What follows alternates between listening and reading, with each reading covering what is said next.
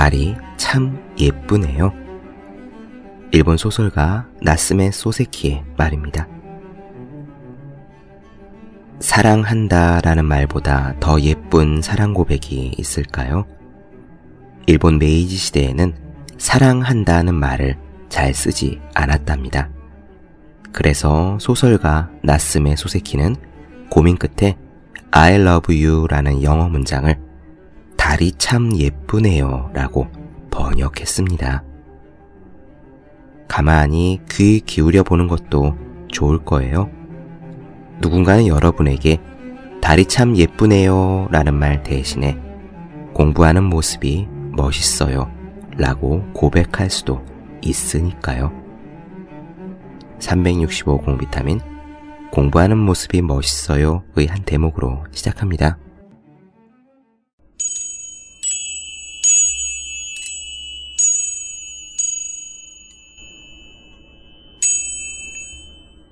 네, 안녕하세요. 본격 공부자극 팟캐스트 서울대는 어떻게 공부하는가 한지호입니다. 일을 하다가 자잘한 스트레스를 받는 일이 있어서요. 예전에 읽었던 책을 꺼내드렸습니다. 코이케 류노스케 스님의 행복하게 일하는 연습이라는 책입니다. 이 책은 전에도 제가 한번 중간에 짧게 읽어드린 적이 있었죠. 이번에는 보다 자세히 나누어 보고자 해요. 행복하게 일하고 싶은 분들, 지금 하고 있는 일에 만족하지 못해서 짜증이 나시는 분들, 또 직장과 인간관계에서 스트레스를 받으시는 분들에게 도움이 될 것이라 생각합니다. 제가 이 책을 잡은 것은요, 2011년경 카페를 하고 있을 때입니다. 숙대 앞에 있는 1.2평짜리 테이크아웃 조그만 카페였는데 저는 그런 가게가 열어보고 싶어서 시작을 한 거였거든요. 하지만 아무리 1:1 기부를 하든 공정무역 커피를 하든 일단 시작을 하고 보니 현실은 기본적으로 자영업이었습니다. 조그만 카페였던 거죠. 그래서 나름의 힘든 점도 이것저것 있긴 했습니다. 이를테면 영하 10도에 난로를 끌어안고 추위를 버틴다든지 이마트에서 산 조그만 스툴 의자에 앉아서 내내 있어야 한다든지 매상이 오르지 않을 때의 걱정과 스트레스라든지 제일 심했던 거는 하수구가 역류해서요. 위층 그 위층에서 쓰는 음식 쓰레기 그 물들이 카페 바닥으로 기어나올 때 그때 정말 눈앞이 캄캄했던 기억이 나네요. 그때 제가 사람들에게 많이 받던 질문이 있었습니다. 왜 이 일을 해? 라는 질문입니다. 좋은 대학 나왔는데 좋은 직장 가지 않고 왜 이 일을 해?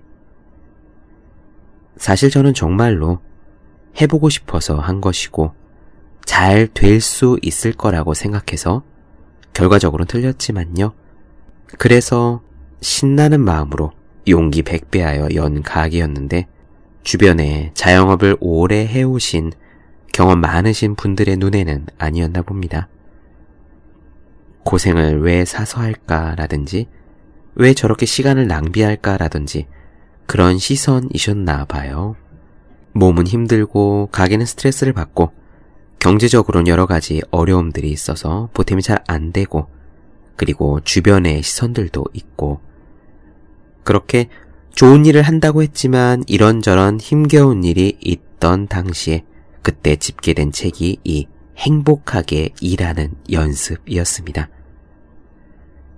이 책을 읽으면 이 안에 행복하게 일할 수 있는 방법이 숨어 있을까?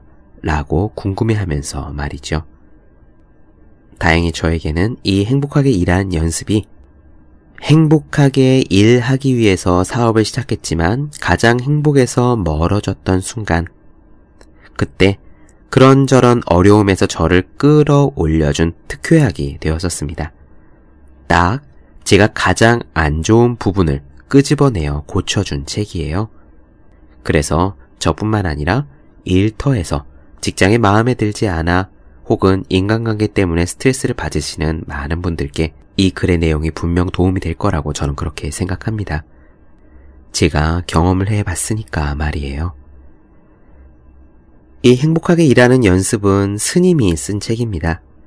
하지만요, 불교적인 프레임으로 해결책을 주기는 해도 불교의 이론이 전면에 나오는 것은 아니에요. 그저 예컨대 이런 식이죠. 문제가 있는 사람이 하나 있습니다. 그러면은 어떤 사람은 프로이트식 이론으로 분석해서 해결책을 주고 또 어떤 사람은 아들러식 이론으로 해결책을 주듯이 이 코이케 류노스케 스님은 스님이니까 부다의 가르침에 근거해서 부다의 프레임으로 조언을 제시한다라는 정도로 받아들이시면 편할 것 같아요. 그런 이유가 바로 이 책이 베스트셀러가 된 이유이기도 하고 말입니다. 일단 들어보고 맞겠다, 유용하다, 의미가 있는 이야기다 생각하면은 그때서야 받아들이면 되는 겁니다. 원래 불교가 그래요. 부다는 2500년 전에 가르칠 때도 그렇게 이야기했었거든요. 내 이야기를 듣고 스스로 생각해봐라. 그래서 이치에 맞다고 판단이 되거든 그 다음에 따르라. 원래 부다는 그랬습니다.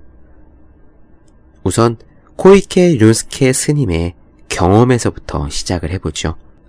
그가 행복하게 일하는 연습이라는 책을 이렇게 생생하게 쓸 수 있었던 거는 아무래도 그 역시 행복하지 않게 일했던 경험이 있기 때문이에요.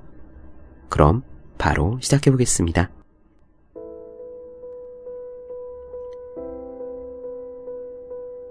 즐겁게 일할 수 있는 비법이 담긴 책을 출판하게 되면서 나 스스로를 되돌아보는 시간을 가졌다. 그야말로 감개무량하기만 하다. 무슨 일을 하건 스트레스를 심하게 받아서 몸과 마음이 녹초가 되고 피곤하기만 했던 날들이 떠올랐기 때문이다. 하지만 좌선 수행을 통해 마음을 조절하고 통제하는 방법을 몸에 익힌 지금은 빽빽한 스케줄 속에서 일에 파묻혀 지내면서도 스트레스가 없이 지내고 있다. 이제는 이런 책을 쓰지만 이전의 나는 이런 글을 쓰기에는 전혀 어울리지 않았다. 도쿄에 있는 절에서 하숙을 하던 무렵 처음 일을 시작했던 때가 떠오른다. 절 근처의 편의점에서 아르바이트를 했는데 근무 이틀째인가 점장에게 꾸중을 들은 적이 있다. 당시에 나는 점장에게 세상에 둘도 없이 소중한 내게 겨우 이렇게 사소한 일로 화를 내다니 정말 무례하지 않은가 라고 말하고 싶을 정도로 자존심이 강하다 못해 오만했다. 그래서 그 자리에서 나는 바로 일을 그만둬 버렸다. 그 후 카페 서빙, 스님들 시중들기 등 여러가지 아르바이트를 했다. 가장 오래 한 일은 입시학원 강사였다. 수험생의 불안함을 이용하여 장사하는 수험산업에 한몫한 셈이다.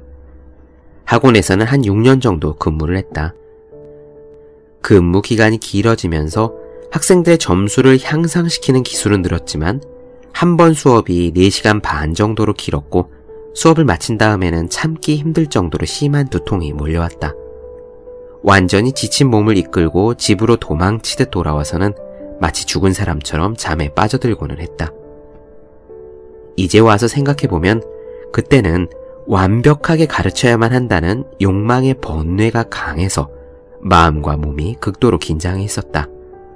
두통은 기본이고 강의 중에 위산이 나와서 왼손으로 배꼽 부위를 눌러가면서 강의를 진행한 날도 몇 번 있을 정도였다.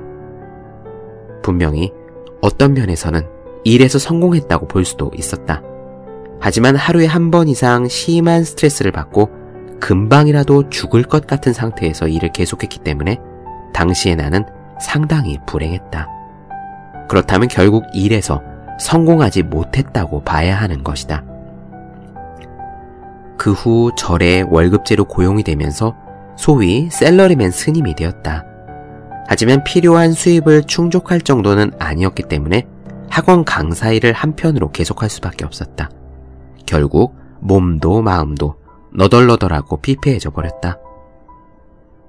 그 상태에 종지부를 찍고 싶어 가출 공간이라는 작은 찻집을 열었다.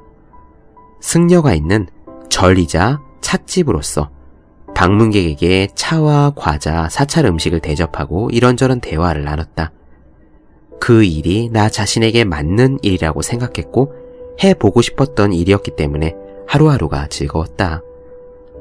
하지만 경제적으로 봐서는 상당히 곤란한 축이었다. 돈으로 움직이는 이 사회를 비웃기라도 하듯이 찻집에서는 돈 대신에 단추를 사용했기 때문이다. 그런 기묘한 행동이 경제적인 성공을 가져다 줄 리 없었다. 결국 휴일에는 장례식이나 제사일을 맡아서 수입을 얻을 수밖에 없었다. 여전히 나는 스트레스에서 벗어날 수 없었던 거다. 그런데 찻집에서 가끔 좌선 모임을 갖게 된 것을 계기로 내 삶에도 변화가 찾아왔다. 이후로 매일매일 시간이 비는 틈틈이 좌선에 몰두했다. 찻집에 손님이 아무도 없는 시간에는 방에 혼자 앉아 좌선을 하였다. 결국에는 좌선에만 집중하고 싶다는 생각에 잠시 찻집을 닫고 좌선 수행에 정진하게까지 되었다. 그리고 다행히 좌선을 통해서 스스로의 마음을 제어하고 통제하는 법을 익히게 된 것이다.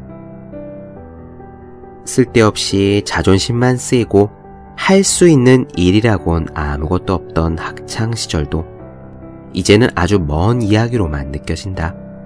현재는 지필을 하건 설법을 하건 좌선 지도를 하건 그 순간에 해야 할 일에만 마음을 집중시키고 마음속에서 번뇌라는 부정적인 사고가 나오지 않도록 관리할 수 있게 되었다.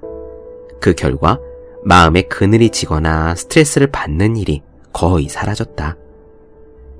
아침부터 밤까지 하루 종일 좌선 지도를 해도 전혀 피곤하지 않으니 만약 학원에서 다시 강의를 해야 한다고 해도 예전처럼 두통이나 복통이 일어나지는 않을 것 같다.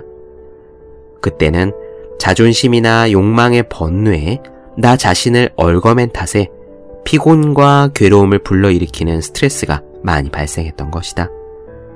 번뇌가 마음에 침입하지 않도록 만들고 마음을 통제할 수 있는 힘을 지니면 아무런 스트레스도 받지 않고 행복하게 일을 해낼 수 있다. 그런데 스트레스는 왜 쌓이는 걸까? 아무리 능력이 뛰어난 사람도 누구나 실패를 맛보고 역경을 만나기 마련이다. 자질구레한 서류를 작성할 때 실수하거나 중요한 데이터를 깜빡하고 버리거나 농작물이 자연재해를 입게 되는 등 역경의 종류는 많다.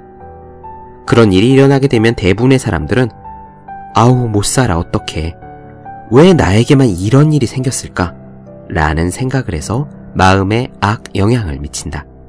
다시 말해 처음에 저지른 실패가 자신을 찌르는 첫 번째 화살이라면 스트레스는 실패에 대한 부정적인 사고 반응 때문에 자신에게 상처를 주는 두 번째 화살로서 활시위를 떠나 자기 스스로를 찌르는 행위인 것이다. 그래서 마음이 흐트러지고 연속해서 다음의 실패를 부르게 된다. 인간의 사고가 이처럼 자동적, 충동적으로 돌아가는 이유는 과거에 축적되어 마음과 잠재의식에 담아두었던 부정적 에너지가 용솟음치고 솟아오르고 활발하게 움직이기 때문이다. 이런 마이너스 에너지는 우리를 번민으로 이끌고 고뇌하게 만들기 때문에 번뇌라는 이름이 붙여졌다. 번뇌 에너지는 우리의 잠재의식을 오염시켜서 스트레스를 심어놓는다. 번뇌가 스트레스 요인이라는 사실에서 보면 번뇌와 스트레스는 거의 같다고 보아도 좋다. 네, 어떻습니까? 우리를 번민으로 이끌고 고뇌하게 만드는 에너지, 번뇌. 스님은 우리가 겪는 이 많은 스트레스들을 불교식으로 번뇌라고 이야기합니다. 일을 할 때 직장에 있어서 어떻게 스트레스를 없애는지, 번뇌를 없앨 수 있는지 도움이 될 것 같으신지요? 다음 편에서 이어서 지금 하고 있는 일에 만족하지 못한다면 이라는 내용을 이어가도록 하겠습니다.